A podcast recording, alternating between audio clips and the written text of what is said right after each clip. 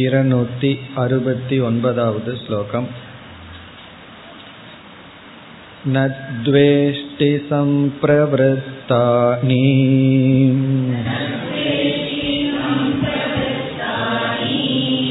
न निवृत्तानि काङ्क्षति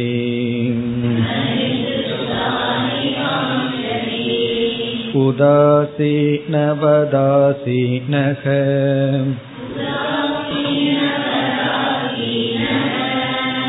इति ग्रन्थिभिदोच्यते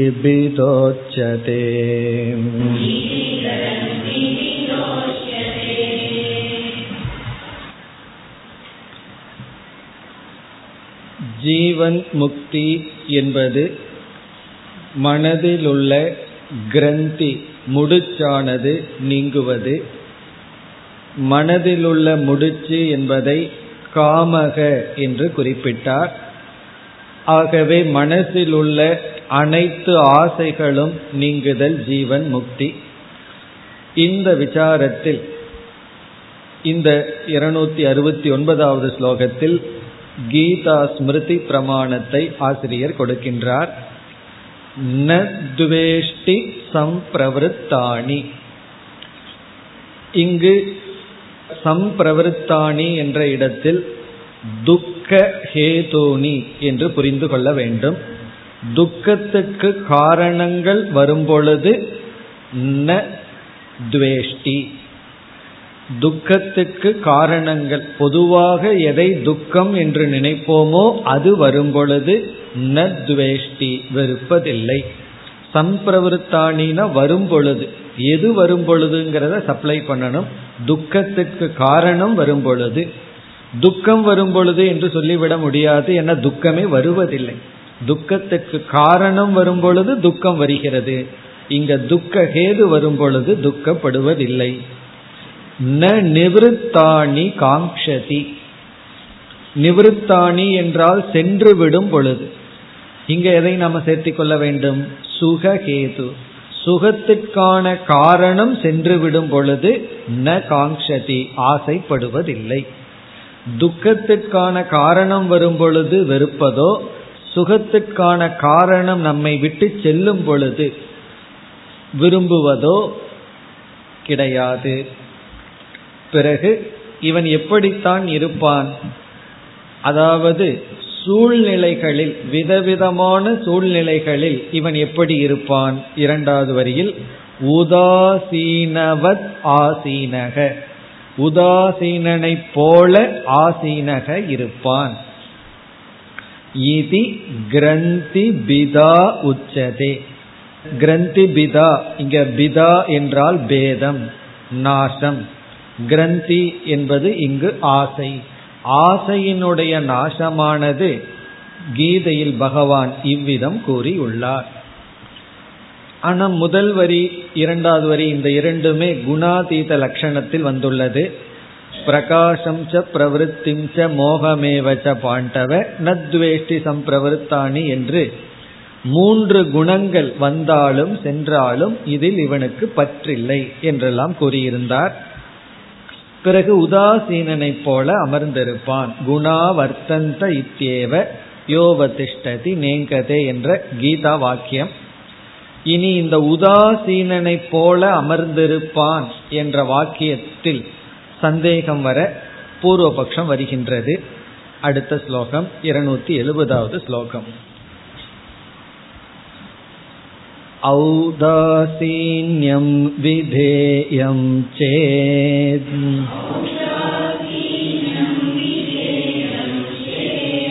वच्शब्दव्यर्थता तदा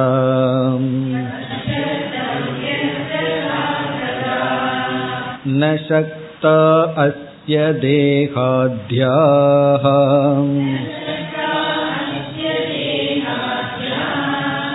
इति चेत् रोग एव सः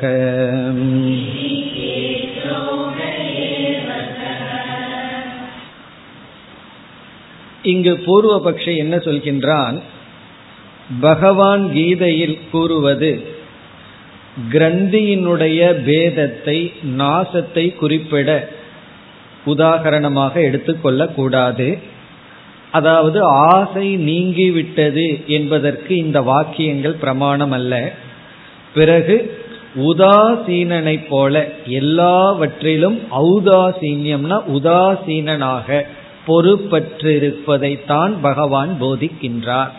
அதாவது ஞானிக்கு வந்து கடமையாக பகவான் என்ன சொல்றாருன்னா ஒரு கடமையும் இல்லாமல் பொறுப்பில்லாமல் உதாசீனனாக இருக்க வேண்டும் என்பதுதான் விதி. அப்படி எடுத்துக்கொள்ள வேண்டுமே தவிர மனதில் இருக்கின்ற ஆசைகளெல்லாம் நீங்குவதை இங்கு பகவான் குறிப்பிடவில்லை என்று பூர்வபக்ஷி கூறுகின்றார். அதை பார்த்தால் ஔதாசீன்யம் விதேயம் சேத். விதேயம் என்றால் இங்கு உபதேசிக்கப்படுவது ஔதாசீன்யம். ஔதாசீன்யம்னா உதாசீனனாக இருத்த நமக்கு தெரிஞ்ச சொல்லுதான் அவன் ரொம்ப உதாசீனா இருக்கான் அப்படின்னா பொறுப்பில்லாமல் இருக்கின்றான். எந்த கடமையும் அற்றவனாக இருக்கின்றான் என்று பகவத்கீதையில் பகவான் வந்து ஞானி உதாசீனனாக இருக்கின்றான். அல்லது இருக்க வேண்டும் என்பதற்காக இவ்விதம் சொல்லியுள்ளாரே தவிர இப்ப எதை வந்தாலும் போனாலும் அதுல எந்த பொறுப்பும் இல்லாமல் எந்த பாதிப்பும் இல்லாமல் ஒரு உதாசீனா தான் இருக்கணும்னு சொல்றாரே தவிர இந்த வாக்கியத்தை வச்சுட்டு ஞானியினுடைய மனசுல இருக்கிற கிரந்தி போயிடுதுன்னு எடுத்துக்கொள்ள கூடாது என்று பூர்வபக்ஷி சொல்றான். என்ன இங்க வித்யாரண்யர் வந்து பகவத் வாக்கியத்தை எதற்கு பயன்படுத்தினார் என்றால் மனதில் இருக்கின்ற ஆசை நீங்குகின்றது என்பதற்கு பிரமாணமாக காட்டினார். பூர்வபக்ஷி அதை ஏற்றுக்கொள்ளாமல் என்ன பகவான் வந்து உதாசீனவத்ங்கிற வார்த்தையை சொல்லியிருக்கிறதுனால உதாசீனனுடைய நிலையத்தான் பகவான் குறிப்பிடுகின்றார். என்று பூர்வபக்ஷி கூறினால் இதற்கு இனி வித்யாரண்யர் பதில் சொல்கின்றார் வத் சப்த வியர்த்ததா ததா. அப்படி நீ கூறினால் வத் சப்த வியர்த்ததா. இப்ப இந்த இடத்துல பூர்வபக்ஷி எதை கவனிக்கவில்லை என்றால் உதாசீனவத் என்கின்ற ஒரு வத் என்ற ஒரு சப்தம் இருக்கு. வத் என்றால் இந்த இடத்தில் போல என்று பொருள். லைக் அதை போல. உதாசீனனாக இருக்கின்றான்னு பகவான் உபதேசம் செய்யவில்லை. உதாசீனனை போல இருக்கின்றான். உதாசீனவத் ஆசீனக. உதாசீனனாக அமர்ந்திருக்கின்றான்னு சொல்லவில்லை. உதாசீனனை போல அமர்ந்திருக்கின்றான். அப்ப இங்க என்ன பதில் சொல்றார்? உதாசீனனாக இருத்தல் ஞானிக்கு கடமை என்றால் இங்க வத் என்ற சப்தத்துக்கு அர்த்தம் இல்லாமல் போகும். போல என்ற சொல்லுக்கு அர்த்தம் இல்லாமல் போகும். இப்ப வத் சப்த வத் சப்தகன உதாசீன வத் என்ற இடத்தில் வத் என்கின்ற உதாசீனனை போல என்கின்ற சொல்லானது வியர்த்ததா என்றால் பயனற்றதாக ஆகிவிடும். பிறகு எதற்கு அந்த சொல்ல பகவான் பயன்படுத்தி இருக்க வேண்டும்? இதிலிருந்து உதாசீனனை போல என்று சொல்வதிலிருந்து உதாசீனன் அல்ல என்பது தெரிகிறது. ஞானி வந்து குழந்தையை போல என்றால் குழந்தை அல்ல. ஞானி வந்து உண்மத்தவத் குழந்தைனாவது பரவாயில்ல. பல சமயங்கள்ல ஞானி வந்து பசுவத்து மிருகத்தை போல பிறகு உண்மத்தவத் இப்படி எல்லாம் சாஸ்திரத்துல வர்ணிக்கப்பட்டிருக்கு. உண்மத்தன பைத்தியகாரன். ஆனா அங்க வத்து சப்தம் இருக்கு. பைத்தியகாரனை போல. ஆகவே அங்க போலங்கிறது ரொம்ப முக்கியம். இவ அப்படிங்கிறது ரொம்ப முக்கியம். அது எதை குறிக்கின்றதுன்னா அவன் பைத்தியம் அல்ல குழந்தை அல்ல பசு அல்ல பிறகு உதாசீனன் அல்ல அதை போல. இப்ப அதை போலன்னா ஏதோ ஒரு சாமியம் இருக்கு அவ்வளவுதான். அவன் பண்றான் இவன் பண்றான். ரெண்டு பேர்த்துக்கு ஏதோ ஒரு இடத்துல பொருத்தம் இருக்கு. இப்ப வந்து சாஸ்திரத்துல வந்து என்ன சொல்லப்பட்டிருக்குன்னா குழந்தை செய்கின்ற எந்த செயலுக்கும் பாப புண்ணியம் வராது. பைத்தியகாரம் பண்ற செயலுக்கெல்லாம் பாப புண்ணியம் வராது. அதே போல ஞானியினிடமிருந்து வருகின்ற எந்த செயலுக்கும் பாப புண்ணியம் இல்லை. அங்க கர்த்திருவம் எல்லாம் கிடையாது.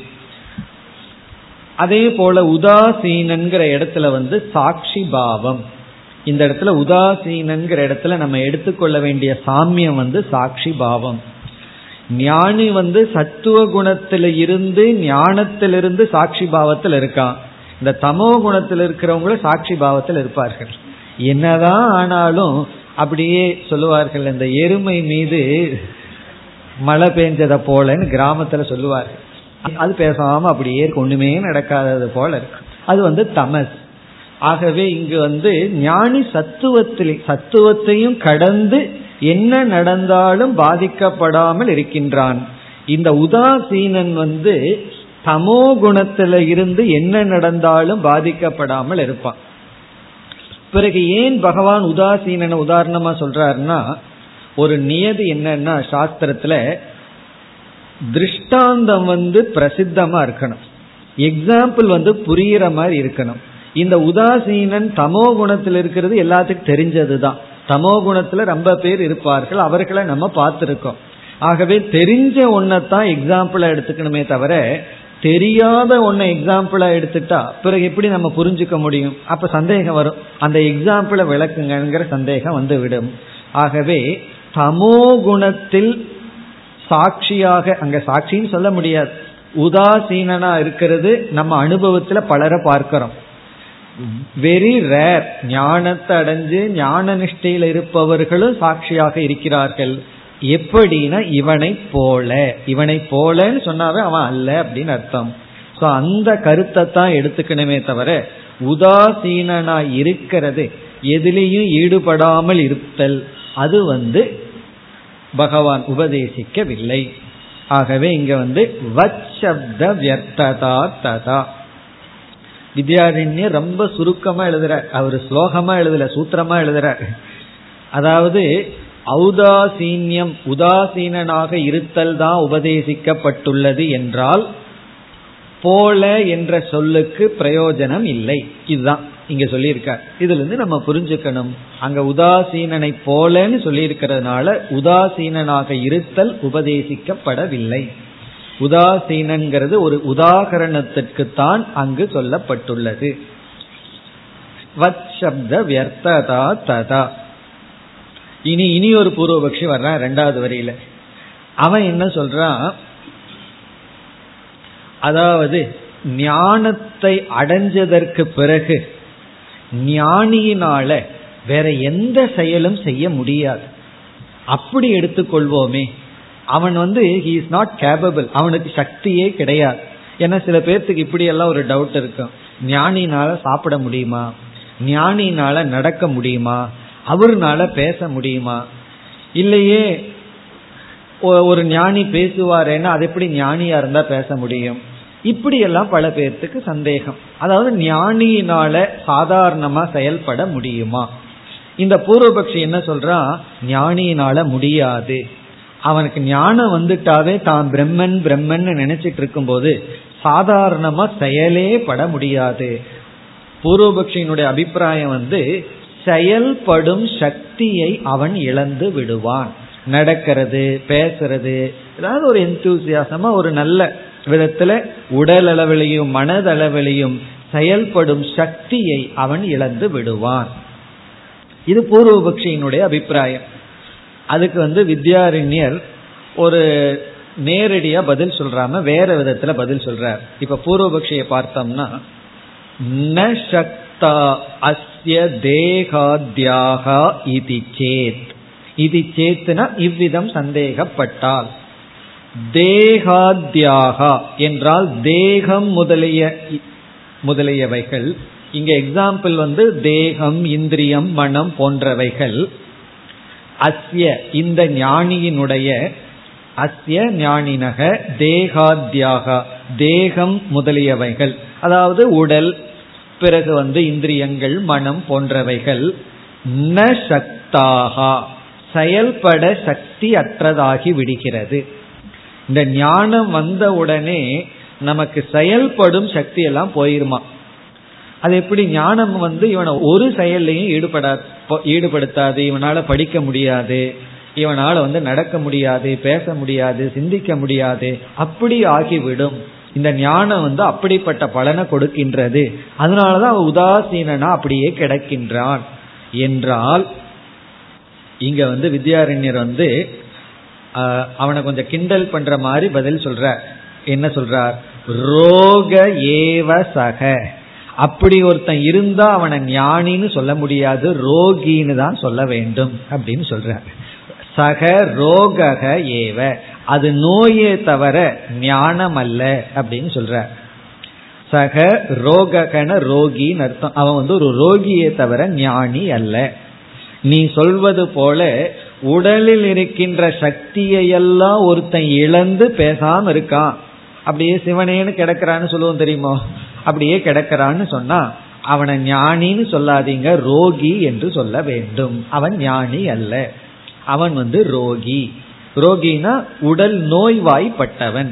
நோய்வாய்ப்பட்டவனாலதான் அவனால ஒன்னும் செய்ய முடியாம இருக்குமே தவிர ஞானியினால் அல்ல.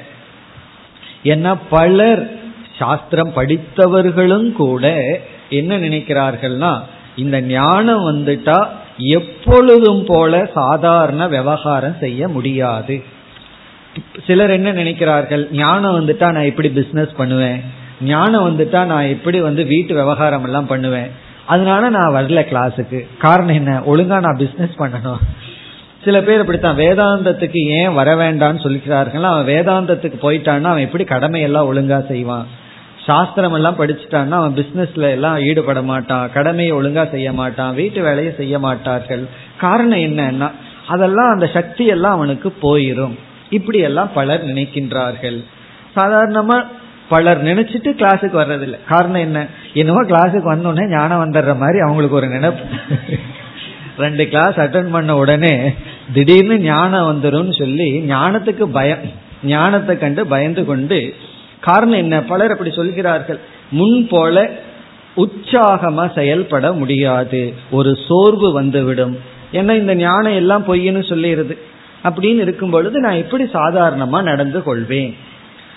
இதற்கு தான் வித்யாரண்யர் அப்படியே கிண்டலா பதில் சொல்றார். இப்படி எல்லாம் இருந்தா அவனை ரோகின்னு தான் சொல்லணும் ஞானின்னு சொல்ல முடியாதுன்னு சொல்லி இந்த ரோக ஏவ சகன்னு ரொம்ப சுருக்கமா சொன்ன பதில அடுத்த ஸ்லோகத்துல வித்யாரண்யரை விளக்குகிறார். இந்த ரோக ஏவ சகன் சொன்னார் அல்லவா?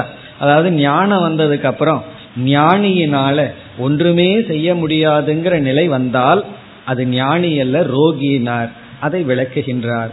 இருநூத்தி எழுபத்தி ஓராவது ஸ்லோகம் तत्त्वबोधं क्षयं व्याधिम्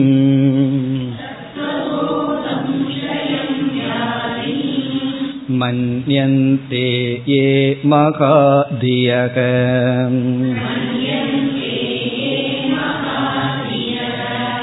तेषां प्रज्ञातिविशधा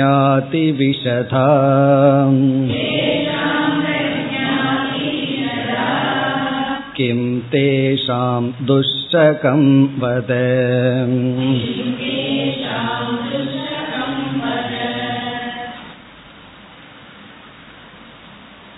இங்கு யார் ஞானம் வந்துவிட்டால் அந்த ஞானமானது உடலில் இருக்கின்ற சக்தியையும் மனதில் இருக்கின்ற சக்தியையும் புத்தியில் இருக்கின்ற சக்தி சக்தினா சாதாரணமா செயல்படும் சக்தியை ஞானம் இழக்க வைக்கின்றது என்று சொல்கிறார்களோ அவர்களை பரிகாசம் செய்கின்றார். வித்யாரண்யர் இது ரொம்ப ரொம்ப எப்படி சொல்வது அதாவது ரொம்ப முட்டாளா ஒருத்தன் இருந்தான்னு சொன்னா உடனே நம்ம என்ன சொல்லுவோம்? பிரகஸ்பதின்னு சொல்லி அவனை திட்டுவோம். அது ரொம்ப அறிவாளியா இருக்கிறவனுக்கு அவனை சமப்படுத்தி திட்டுவது. அப்படி இவர்களுடைய புத்திய நம்ம என்னன்னு சொல்றதுன்னு ஆச்சரியப்படுகின்றார் இங்கு வித்யாரண்யர். அதாவது ஞானம்ங்கிறது நமக்கு எல்லா விதத்திலையும் சக்தியை கொடுக்கிறதானே தவிர நம்மை பலகீனப்படுத்துவது அல்ல. நமக்கு மனதில் உற்சாகத்தை கொடுத்து மகிழ்ச்சியை கொடுத்து இந்த உலகத்துல மீண்டும் அதை விட சந்தோஷமா இருக்க வைக்கிறது தான் இந்த ஞானமே தவிர இந்த ஞானத்தையே சிலர் ஒரு வியாதியாக நினைப்பவர்களை நாம் என்ன செய்வது? அவர்களால செய்ய முடியாதது இந்த உலகத்துல என்னன்னு கேட்கிறார். இப்படி நினைப்பவர்கள் வந்து எப்படிப்பட்ட தத்துவத்தை வேண்டுமானாலும் கற்பனை செய்து உருவாக்கலாம் என்று இந்த ஸ்லோகத்தில் இவ்விதம் நினைக்கின்ற பூர்வ பட்சிகளை பரிகாசம் செய்கின்றார். இப்போ அவர்களுடைய கருத்து என்ன? அதை முதலில் கூறுகின்றார். தத்துவ போதம். தத்துவ போதம்னா தத்துவ ஞானம். பரமாத்மாவை பற்றிய உண்மையை பற்றிய ஞானம். தத்துவம்னா இந்த இடத்துல பிரம்ம. போதம்னா ஞானம் பிரம்ம ஞானம். அல்லது அழியாத வஸ்துவை பற்றிய ஞானம். ஷயம் வியாதிம் மன்யந்தே ஏ மகாதியக. ஏ எந்த மகாதியக. மகாதியகன பெரிய புத்திசாலிகள். இது வந்து திட்டுறது ஆக்சுவலி பெரிய புத்திசாலின்னு சொல்லி அடி முட்டாள்னு சொல்றதுக்கு பதிலாக பெரிய புத்திசாலின்னு சொல்ற. உண்மையிலேயே ஒரு முட்டாளை வந்து புத்திசாலின்னு சொல்லும்போது அதை முட்டாள் ஸ்கொயர்னு சொல்றதுக்கு சமமாகுது. பெரிய முட்டாள்னு சொல்றதுக்கு அது சமமாகின்றது. ஏ மகாதியக எந்த பெரிய புத்திசாலிகள் தத்துவ போதத்தை பிரம்ம ஞானத்தை மண்யந்தே நினைக்கின்றார்கள். எப்படி நினைக்கின்றார்கள்? க்ஷயம் வியாதி தத்துவ போதத்தை வியாதியாக நினைக்கின்றார்கள். வியாதின நோயாக நினைக்கின்றார்கள். அந்த நோய்க்கு அடைமொழி க்ஷயம். இங்க க்ஷயம்ங்கிறது வியாதிக்கு அடைமொழி. அழிக்கின்ற சக்தியை அழிக்கின்ற நோயாக தத்துவ போதத்தை நினைக்கிறார்கள் இந்த வாக்கியம் எப்படி இருக்குன்னா மகாதியக பெரிய புத்திசாலிகள். மனசுக்குள்ள என்ன புரிஞ்சுக்கணும்? அடிமுட்டாள்கள். தத்துவ போதத்தை பிரம்ம ஞானத்தை அழிக்கின்ற நோயாக நினைக்கின்றார்கள். என்ன இவங்க என்ன சொல்றாங்க? பிரம்ம ஞானம் வந்துட்டா எதுவும் செய்ய முடியாதே. நடக்க முடியாது பேச முடியாது சிந்திக்க முடியாது முன் போல செயல்பட முடியாது என்று நினைக்கிறார்கள் அல்லவா? ஆகவே க்ஷயம் வியாதி நம்மை அழிக்கின்ற நோயாக இந்த ஞானத்தை நினைப்பவர்களை நம்ம என்ன சொல்வது? என்று அடுத்த வரியில அவர்களுடைய புத்திசாலித்தனத்தை பார்த்து சொல்றதுக்கு வார்த்தையே இல்லை அப்படின்னு சொல்ற. தேஷாம் அவர்களுடைய பிரக்ஞா ஞானம் இந்த இடத்துல ஞானம்னா அஜானம்னு அர்த்தம். அவர்களுடைய பிரக்ஞா அதிவிஷதா. அதிகமா வியாபிச்சிருக்குன்னு சொல்ற. அதிவிஷதா. அதிவிஷதா அப்படின்னா அவர்களுடைய ஞானம் வந்து ரொம்ப பெருமைக்குரியது. இதெல்லாம் ஸ்துதி நிந்தா அப்படின்னு பேர் இருக்கு. ஸ்துதி நிந்தானா ஸ்துதி பண்ற மாதிரி நிந்த பண்றதுன்னு அர்த்தம். அதனால யாராவது நம்ம ஸ்துதி பண்ணா கொஞ்சம் கவனமா பார்த்துக்கணும். அவங்க வந்து எதற்கு ஸ்துதி பண்றாங்க? நிந்தனைக்கா? அல்லது ஸ்துதிக்கு ஸ்துதியா? அல்லது ஸ்துதி நிந்தையா? இங்க ஸ்துதி பண்ற மாதிரி நிந்தை பண்ற பிரக்ஞா அதி விஷதா அவர்களுடைய விசாலமான விரிந்த பரந்த அறிவை என்ன சொல்வது? பிறகு மீண்டும் கேட்கிறார் தேஷாம் துஷகம் கிம்? தேஷாம்னா இப்படிப்பட்ட புத்திசாலிகளுடைய துஷகம் அப்படின்னு சொன்னா அவர்களால செய்ய முடியாதது. துஷகம் அப்படின்னா செய்ய முடியாதது கிம் என்ன? அவங்களால என்ன செய்ய முடியாது? எதை வேணாலும் செய்யலாம். அப்படின்னா எப்படிப்பட்ட தவறான தத்துவத்தையும் அவர்கள் உருவாக்கலாம். வத. வதன்னு சொல்லி பக்கத்தில் இருக்கிற ஒரு உண்மையான புத்திசாலி கிட்ட கேட்கிற நீயே சொல்லு. இப்படிப்பட்ட புத்திசாலியை வச்சுட்டு நம்ம என்ன பண்றது? சொல் அப்படின்னு சொல்ற. துஷகம்னா அவங்களால செய்ய முடியாதது என்ன? அப்படின்னா என்ன அர்த்தம்? அவங்க எப்படிப்பட்ட கற்பனைகளை வேண்டுமானாலும் செய்யலாம். எப்படிப்பட்ட தவறான கருத்தை வேண்டுமானாலும் கொள்ளலாம். அப்படியெல்லாம் அவங்க வச்சிருக்கலாம். காரணம் என்ன? பிரம்ம வித்யாவை அழிக்கின்ற நோயாக அவர்கள் நினைக்கின்றார்கள். இப்ப பிரம்ம ஜானம் வந்து நம்முடைய உற்சாகத்தை அழித்து விடாது. ஏன்னா இது வந்து சாதாரண மக்களிடம் இருக்கின்ற கருத்து வேதாந்தத்துக்கே ஒரு பெரிய அஜெக்டிவ் இருக்கு. வரட்டு வேதாந்தம் சொல்லி ஒரு அஜெக்டிவ் வேதாந்தத்துக்கு வந்திருக்கு. காரணம் என்ன தெரியுமோ? இந்த மாதிரி தத்துவவாதிகள்னாலதான். வேதாந்தம் வந்து நம்ம மனதில் இருக்கின்ற அன்பு கருணை இதையெல்லாம் வறண்டு விட செய்து விடுமா? அதனாலதான் வரட்டு வேதாந்தம்னு என்ன? மனசுல அன்பு போயிரும் கருணை போயிரும் மென்மை போயிரும் வரட்டு குணம் வந்துடும் அப்படியெல்லாம் நினைக்கின்றார்கள். அதெல்லாம் தவறான கருத்து. வேதாந்தம் படிச்சா அந்த கருணை இருக்கே அது ரிஃபைன் ஆயிருக்கும் அந்த அன்பு இருக்கே அது மீண்டும் அது தூய்மையான அன்பா மாற்றப்பட்டிருக்குமே தவிர இந்த அன்பு கருணை போன்றதையெல்லாம் இந்த வேதாந்த நீக்க. அதனாலதான் பராபக்தனுடைய லட்சணத்துல பகவான் அத்வேஷ்டா சர்வபூதானாம் மைத்ரக கருண ஏவச்சங்கிற லட்சணம் எல்லாம் கொடுக்கிறார். ஞானி ஞான நிஷ்டை அடைந்தவனுடைய மனதுல மைத்ரி பாவம் நட்புணர்வு கருணை இதெல்லாம் இருக்குன்னு சொல்லி. ஆனா பலர் என்ன நினைக்கின்றார்கள்? இந்த ஞானம் வந்து நம்ம ரஃப் ஆக்கிரும் ரொம்ப ஒரு கொடூரமானவன் ஆக்கிவிடும் அப்படியெல்லாம் நினைக்கிறார்கள். பிறகு முன் போல நம்முடைய கடமையில ஈடுபட முடியாது. இப்படியெல்லாம் நினைத்தா இந்த ஞானத்தை க்ஷயம் வியாதின் அழிக்கின்ற வியாதிக்கு ஞானத்தை நாம் ஒப்பிட்டுவது ஆகிவிடும். இப்படி நினைக்கிற புத்திசாலிகள் வேணா என்ன வேணாலும் பேசுவார்கள். அவங்க என்ன வேணாலும் பேசலாம். அவங்களால பேச முடியாதது என்ன இருக்கின்றது என்று கூறுகின்றார்.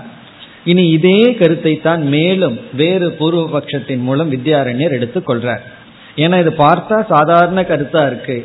ஆனா பலருக்கும் ஜீவன் முக்தியில பெரிய குழப்பம் இருக்கு. ஜீவன் முக்தன்னு சொன்னா எத்தனையோ கற்பனைகள். அதற்கு காரணமும் இருக்கு. ஏன்னா புராணங்கள்ல சில வர்ணனைகள் வந்திருக்கு. ஜடபரதனுடைய கதையில சில வர்ணனைகள் வந்திருக்கு. ஆகவே அடுத்த பூர்வபக்ஷி வர்றான் நான் புராணத்துல ஜடபரதனுடைய கதையெல்லாம் பார்க்கும் பொழுது அப்படித்தானே இருக்கின்றது. ஞானம் அடைஞ்சதுக்கு அப்புறம் ஜடத்தை போல ஒன்றும் செய்ய முடியாமல் இருந்தானே. இந்த சந்தேகத்துடன் அடுத்த பூர்வபக்ஷம் வருகின்றது. ஒரே கருத்து தான் ஞானம் வந்ததற்கு அப்புறம் யதா பூர்வம் இருக்க முடியாது என்ற கருத்து தான் இனி மேலும் விசாரிக்கப்படுகின்றது அடுத்த ஸ்லோகம் இருநூத்தி எழுபத்தி இரண்டு भरतातेरप्रवृत्तिः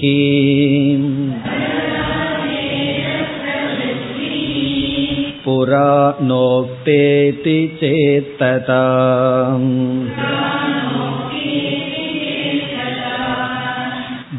जक्षङ्क्रीटन् रतिं विन्दन्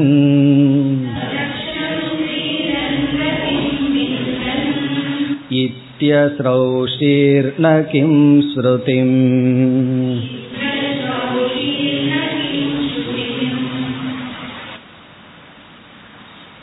புராணத்துல பார்க்கும் பொழுது ஜடபரதன் என்ற ஒருவருக்கு ஞானம் வந்தது அதனாலதான் அவருக்கு பேரே ஜடபரதன் ஜடத்தை போல ஆனவர். அதற்கு பிறகு பார்த்தோம்னா அவர் ரொம்ப உதாசீனா இருப்பார். மற்ற சில புராணங்கள் யோக வாசிச்சத்துல எல்லாம் படிச்சோம் அப்படின்னா ஒரு முனிவர் அப்படியே அமர்ந்திருப்பாரா? அவருடைய ஜடை இருக்குல்லவா அதுல வந்து குருவி கூடு கட்டி இருக்குமா? இப்படி எல்லாம் எத்தனையோ கதைகள் எல்லாம் நம்ம பார்க்கிறோம். பிறகு வந்து அப்படியே குளிக்காம கிடப்பார். பல் துவக்க மாட்டார் பேச மாட்டார். அப்படியே ஒரு பிணத்தை போல கிடப்பார். இதெல்லாம் ஞானியினுடைய லட்சணங்களாக ஞான நிஷ்டையினுடைய பெருமையாக சொல்லப்பட்டிருக்கு. இதையெல்லாம் படித்த உடனே நம்ம என்ன நினைக்கிறோம்? எனக்கு எப்போ அப்படிப்பட்ட நிலை வருமோ? நான் எப்போ வந்து அந்த மாதிரி இருப்பனோ? நம்ம தலையில எப்போ கூடு கட்டுமோ? இப்படியெல்லாம் நம்ம கற்பனை பண்ணிட்டு இருப்போம். அதுக்கப்புறம் ஞானி அமர்ந்திருப்பார் ஒரு பறவை வந்து மேலே உட்கார்ந்துரும். அப்புறம் சிங்கம் புலி எல்லாம் வந்து அவரை சுற்றி அமர்ந்திருக்கும். ஏன்னா சில போட்டோல எல்லாம் அல்லவா? ஏன்னா ஞானிகிட்ட வந்த உடனே அந்தந்த உயிரினங்கள் அந்தந்த வியக்தியை மறந்துடும் பிறகு வந்து இந்த ஸ்ருங்கேரிங்கிற இடத்தினுடைய பெருமையை சொல்லும் பொழுது தவளை வந்து கர்ப்பமா இருக்கும்போது பாம்பு வந்து படம் பிடிச்சிட்டு இருந்துதான். அதுக்கு வந்து நிழல் கொடுத்துதான். அது அந்த இப்படி எல்லாம் ஏன்னா அங்க ஒரு ஞானி இருந்தாராம். அதனால அந்த இடத்துக்கு அப்படி எல்லாம் இருந்ததுன்னெல்லாம் கேட்க கேட்க இந்த ஸ்தல புராணத்தை படிச்சு உடனே நம்ம மனசுல என்ன ஏற்படும்? இப்ப நமக்கும் அப்படி வந்தா தான் ஞானம் வந்திருக்கு. அது மட்டுமல்ல ஞானம்னு வந்துட்டா சாதாரணமா இருக்க முடியாது. நம்ம எல்லா சக்தியும் இழந்துட்டு நம்ம பார்த்தா எல்லாம் ஒரு அப்நார்மல் ஃபெலோன்னு சொல்லி விடுவார்கள். இவன் நார்மலான ஆள்னு சொல்ல மாட்டார்கள். இப்படியெல்லாம் ஒரு பயம் நமக்கு வந்து விடும் அதாவது சாதனை பண்ற காலத்துல கொஞ்சம் அப்நார்மலா போனா தப்பு கிடையாது. அது போய்தான் ஆகும். கொஞ்சம் வைராகியத்துக்காக ஒரு வெறுப்பை வளர்த்திக்கிறதுக்கோ இப்ப வந்து சாதாரணமா பேசிட்டு இருந்துட்டு இருப்போம். இந்த வாக்கை கட்டுப்படுத்தணும்னு மௌன விரதத்தை ஆரம்பிச்சிருவோம். உடனே நேச்சுரலா அது அப்நார்மலா தெரியும். ஏதாவது சேஷ்டை பண்ணிட்டு கையில எழுதி காட்டிட்டு ஏதாவது இந்த மௌன விரதம் பண்ணும். இப்போ மற்றவங்களுக்கெல்லாம் ஏதோ ஒரு அப்நார்மலா தெரியும். மேபி சாதன காலத்தில் அப்படி இருந்தா தவறு கிடையாது. அதையெல்லாம் சரி பண்றதுதான் சரியான சாதனை சரியான ஞானம். ஞானம் வந்ததற்கு அப்புறம் சாதாரணமா இருக்கணும். சாதாரணமா இந்த ஞானம் இருக்க வைக்கும். ஆனால் இந்த புராணங்கள்ல சில கதையை கேட்ட உடனே நமக்கு பெரிய சந்தேகம் வந்துடும் அதுதான் இந்த பூர்வபக்ஷிக்கு வந்திருக்கு. அவன் கேக்குறான் பரதா தேகே பரதன் முதலியவர்களுடைய பரதன் ஆதியில எத்தனையோ ரிஷிகளுக்கு இந்த மாதிரி கதைகள் எல்லாம் இருக்கு. ஜடபரதன் முதலியவர்களுடைய அப்பிரவருத்திகி அப்பிரவருத்தினா ஞானத்துக்கு முன்னாடி எப்படி நேச்சுரலா செயல்பட்டு கொண்டிருந்தார்களோ அப்படி இல்லாத நிலை. அப்பிரவருத்தினா செயலற்று ஜடத்தை போல இருக்கின்ற நிலை. புராணோக்தா இது சேத் புராணத்திலையெல்லாம் சொல்லப்பட்டிருக்கின்றதே என்றால். புராணங்கள்ல எல்லாம் ஞானிக்கு அல்லது ஞானியை வர்ணிக்கும் பொழுது இப்படியெல்லாம் வர்ணிக்கப்பட்டுள்ளது. கேட்ட உடனே ஆத்மன்யே வாத்மனா துஷ்டகன்னு மிக அழகா தெளிவா சொன்னார். அதற்கு மேல ரொம்ப அழகா ஒரு ஞானியினுடைய மனதை வர்ணிக்க முடியாது ஆனா புராணத்துல இப்படி இருக்கே என்ன செய்யறதுன்னு பூர்வபக்ஷி கேட்கிறான் புராணத்துல ஞானிய வர்ணிக்கும் போது இந்த மாதிரி எல்லாம் வர்ணிச்சிருக்கிறார்களே என்ன செய்வது? இது சே புராண உக்தா இது சே ததா.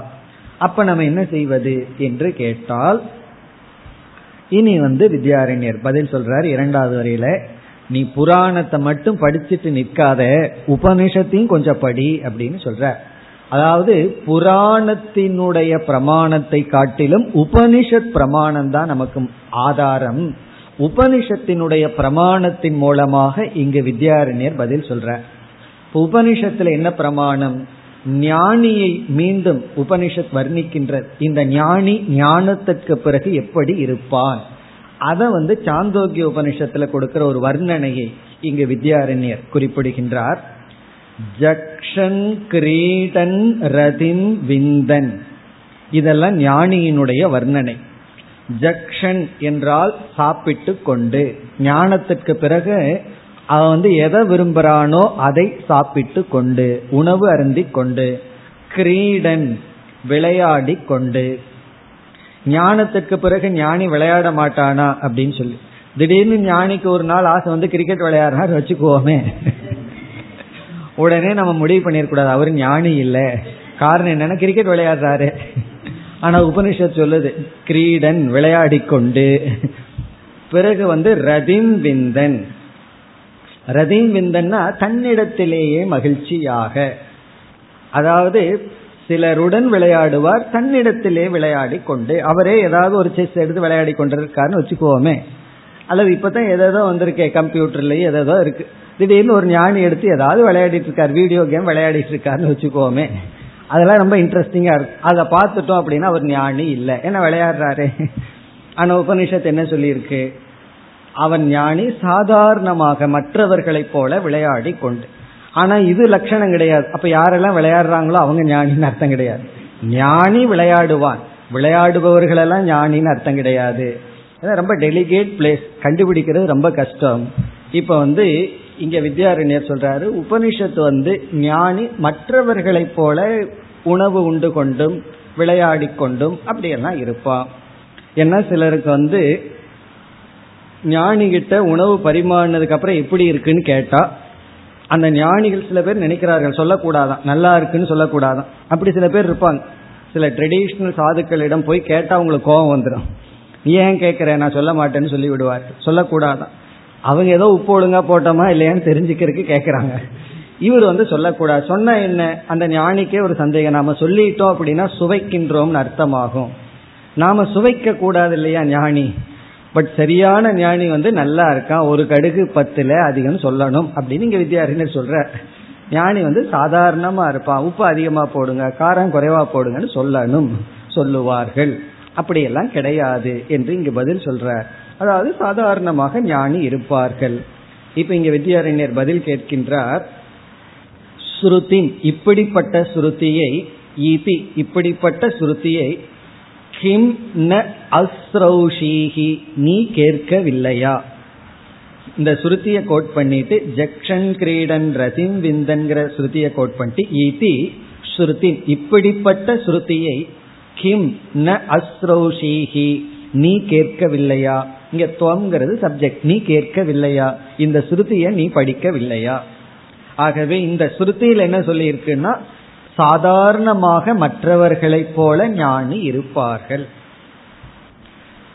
இதுல இருந்து என்ன தெரியுது என்றால் ஜடபரதன்கிற விஷயத்துல நீ வந்து புராணத்தை பார்த்து சொல்ற பிறகு நான் என்ன சொல்ற உபனிஷத்தை பிரமாணமா வைத்துக் கொண்டு சொல்கின்றேன். உடனே பூர்வபக்ஷி கேட்கலாம் சரி உபனிஷத்துல இப்படி லட்சணம் இருக்கு. நான் சொன்ன ஜடபரதனுடைய நிலை என்ன? அதை எனக்கு விளக்குங்கள். உபனிஷத்துல வந்து ஞானி சாதாரணமா இருப்பான். ஞானத்திற்கு பிறகு எப்பொழுதும் போல் அவன் எந்த வேற்றுமையும் இல்லாமல் இருப்பான்னு சொல்கிறீர்கள். நான் சொன்ன ஜடபரதனுடைய கதை என்ன? இவன் அதை விட மாட்டேங்கிறான். அந்த ஜடபரதனை பிடிச்சிட்டு இருக்கான். அவனுடைய நிலை என்ன? அதை அடுத்த ஸ்லோகத்தில் விளக்குகின்றார். சரி புராணத்துல சொல்ற ஜடபரதனுடைய விஷயத்தை நீங்க எப்படி புரிந்து கொள்ள வேண்டும்? ஏன்னா உள்ள நம்ம படிச்சு பார்த்தோம்னா எத்தனையோ விளக்கங்கள் எல்லாம் இருக்கு. வர்ணனைகள்லாம் ஞானிக்கு இருக்கு அவைகளையெல்லாம் நாம் எப்படி பொருள்படுத்த வேண்டும் அதை தெளிவுபடுத்துகின்றார் அடுத்த இருநூத்தி எழுபத்தி மூன்றாவது ஸ்லோகத்தில் नह्याकाराति सन्त्यज्य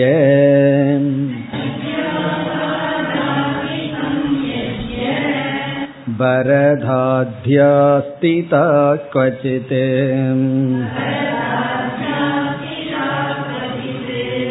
काष्ठपाषाणवत् किन्तु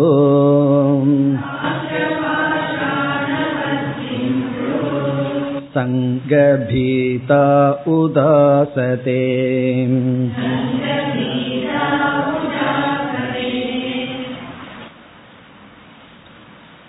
இங்கு வித்யாரண்யர் மிக தெளிவாக தெளிவுபடுத்துகின்றார் இந்த புராணங்கள்ல ஞானிகளுடைய ஞான நிஷ்டர்களுடைய சேஷ்டைகளை எல்லாம் நம்ம படிக்கும் பொழுது அதை எப்படி பொருள்படுத்த வேண்டும்? அவர் சொல்றார் நகி ஆகாராதி சம்தியஜ்ய ஆகாரம் முதலியவைகளை விட்டுவிட்டு ஆகாராதி ஆகார விகார நித்ரா எக்ஸெட்ரா ஆகாரம்னா உணவை உட்கொள்ளுதல் சாப்பிடுவது ஆகாரம்.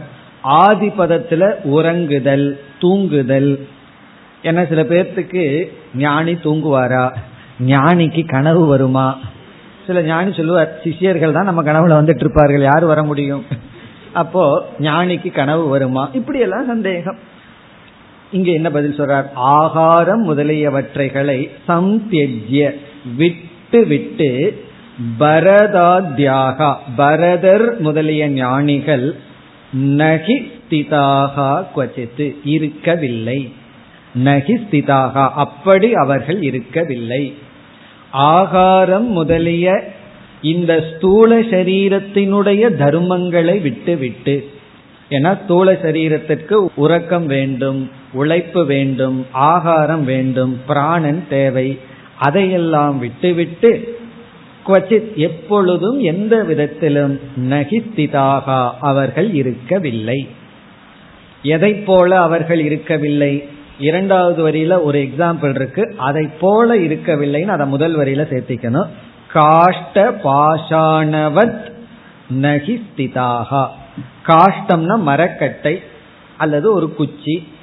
பாஷாணம்னா பாறாங்கல். ஒரு கல் ஜடமான கல். கல்லை போலும் கட்டையை போலும் அவர்கள் இருக்கவில்லை. ஆனா சாஸ்திரத்துல சொல்லப்பட்டிருக்கும். காஷ்டத்தை போல பாறாங்கல்ல போல இருக்கிறார்கள். அந்த வத்தை விட்டுறக்கூடாது. அதை போல இருக்கிறார்களே தவிர அதாக இல்லை. அப்படி அவர்கள் இல்லை. அப்படின்னு என்ன அர்த்தம்? அதாவது பலருக்கு வந்து அப்நார்மலா ஏதாவது நடக்கணும். ஞானிக்கு பசிக்க கூடாது ஞானி வந்தா அவர்களுக்கு இந்த சில தர்மங்கள் எல்லாம் மாறணும்னு நினைக்கிறார்கள். அப்படி அல்ல. என்ன இதே சாந்தோக்கியத்திலையும் பிரகதாரண்யத்திலையும் ஞானியினுடைய உடல் மற்ற உடலை போலதான் அழுகி போகும். வாசனைகள் எல்லாம் துர்வாசனை எல்லாம் வரும் அப்படின்னு எல்லாம் சொல்லப்பட்டிருக்கு. ஞானி உடல்ல திடீர்னு சந்தன வாசனை வரும். இப்படி எல்லாம் சில கற்பனைகள். ஏன்னா சில மடங்கள்ல எல்லாம் அப்படி இருக்கு. ஒரு குற்றாலத்துல ஒரு மடம் இருக்கு. அங்க வந்து அந்த மடத்துல மடாதிபதி இறந்துட்டா என்ன செய்வார்கள் தெரியுமோ? அவரை வச்சு அவர் தலையில நூத்தி ஒரு தேங்காய் உடைப்பார்கள். பாவம் போனதுக்கு அப்புறம் அவருக்கு கிடைக்கிற பாடு. காரணம் என்ன அப்படின்னா அவர் ஞானி. ஞானி வந்து உள்ளேயே இருப்பாராம். அந்த மண்டையோட்டை உடைச்சு ஞானியை வெளியே அனுப்பி விடுவார்களாம். இப்படியெல்லாம் எத்தனையோ கற்பனைகள் எத்தனையோ சம்பிரதாயங்கள் இதையெல்லாம் பார்க்கிற பக்தர்கள் என்ன நினைப்பார்கள்? நம்ம அப்படித்தான் ஆகணும் என்றெல்லாம் நினைப்பார்கள்.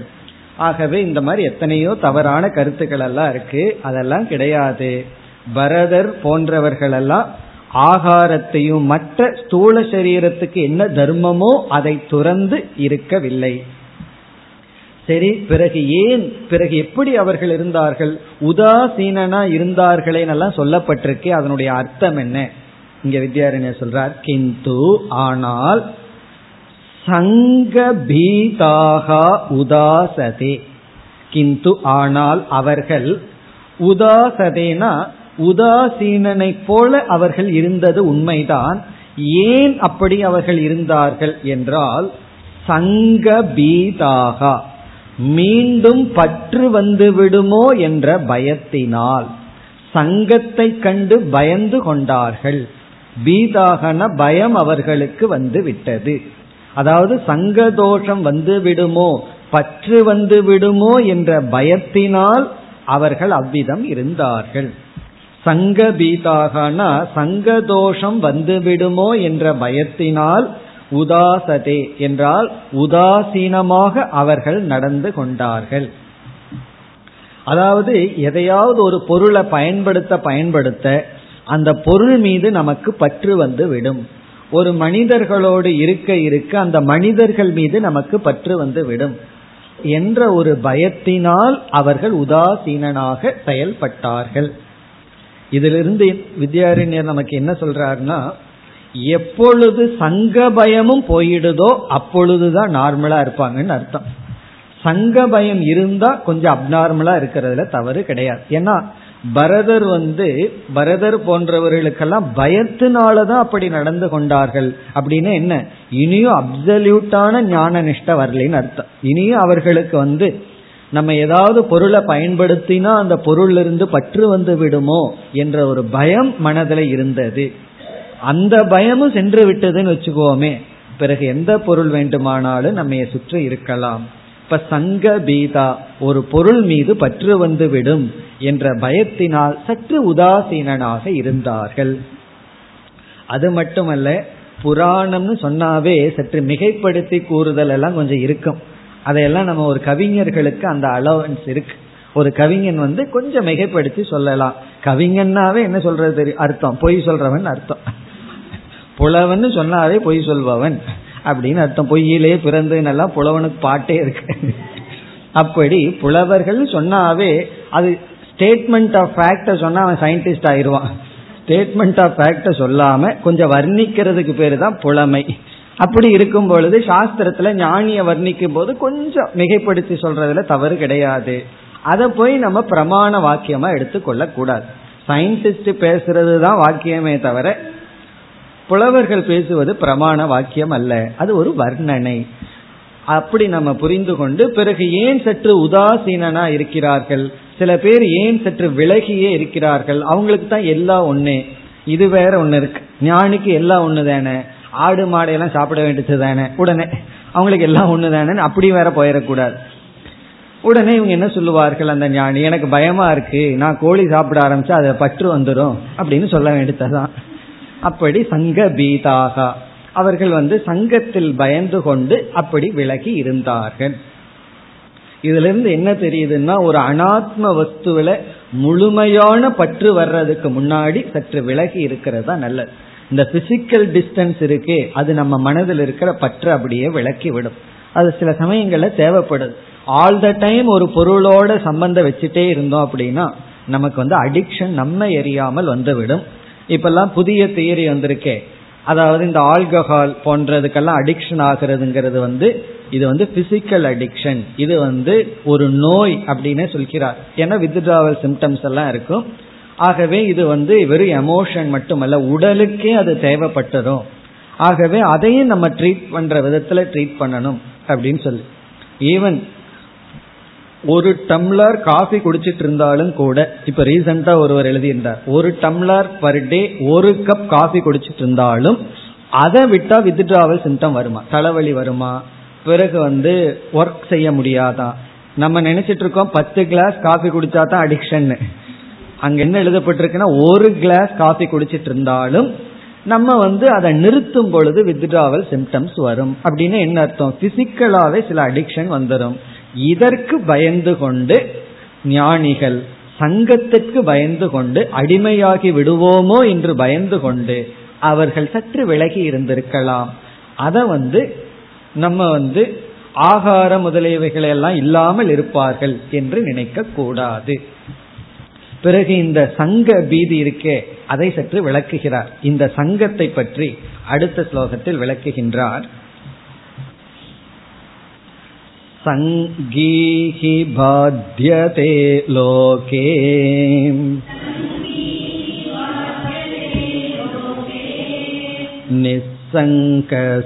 निःसङ्गसुखमश्नुते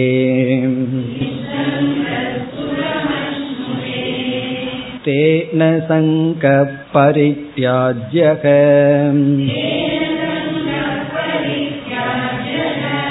सर्वथा सुखमिच्छथा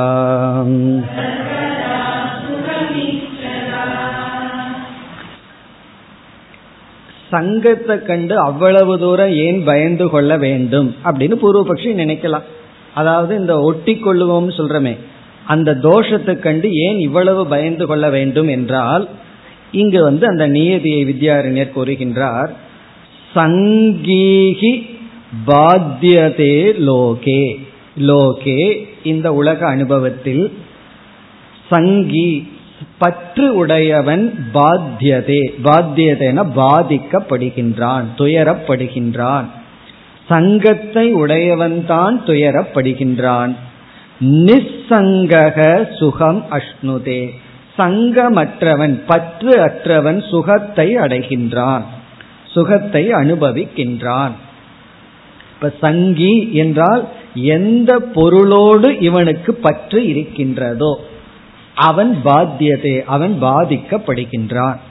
இங்க சங்கம்ங்கிறது மனிதர்களிடத்திலேயோ பொருள்களிடத்திலேயோ சூழ்நிலைகளிலேயோ வரலாம். சில பேர்த்துக்கு அந்த சூழ்நிலையில இருக்கணும்.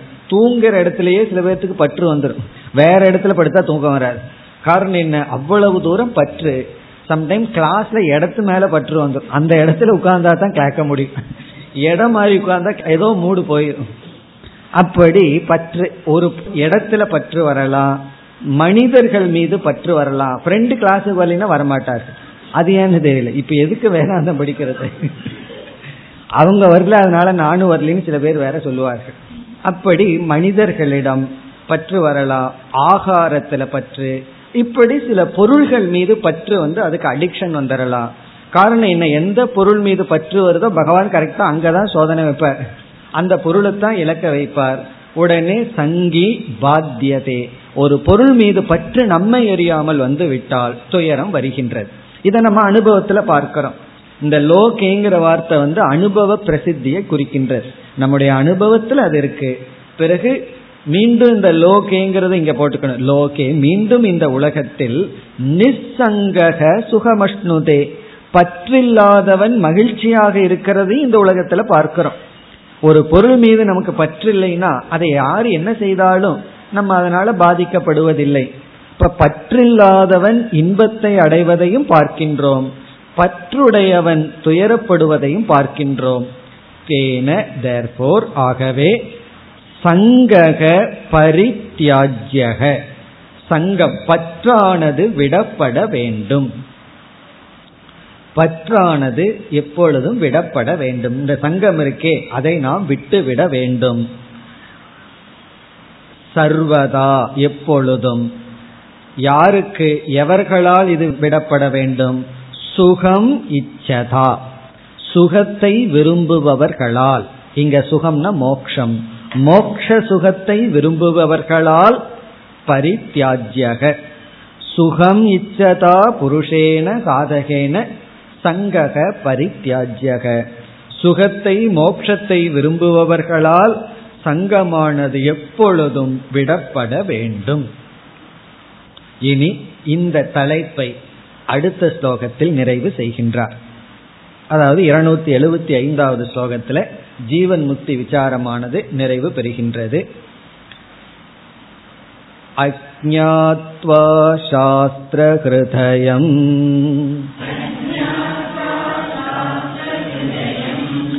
மூடோ பக்தியன்யதான்யதாம்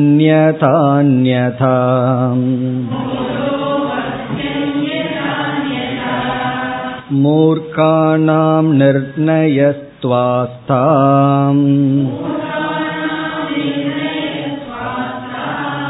अस्मत्सिद्धान्त उच्यते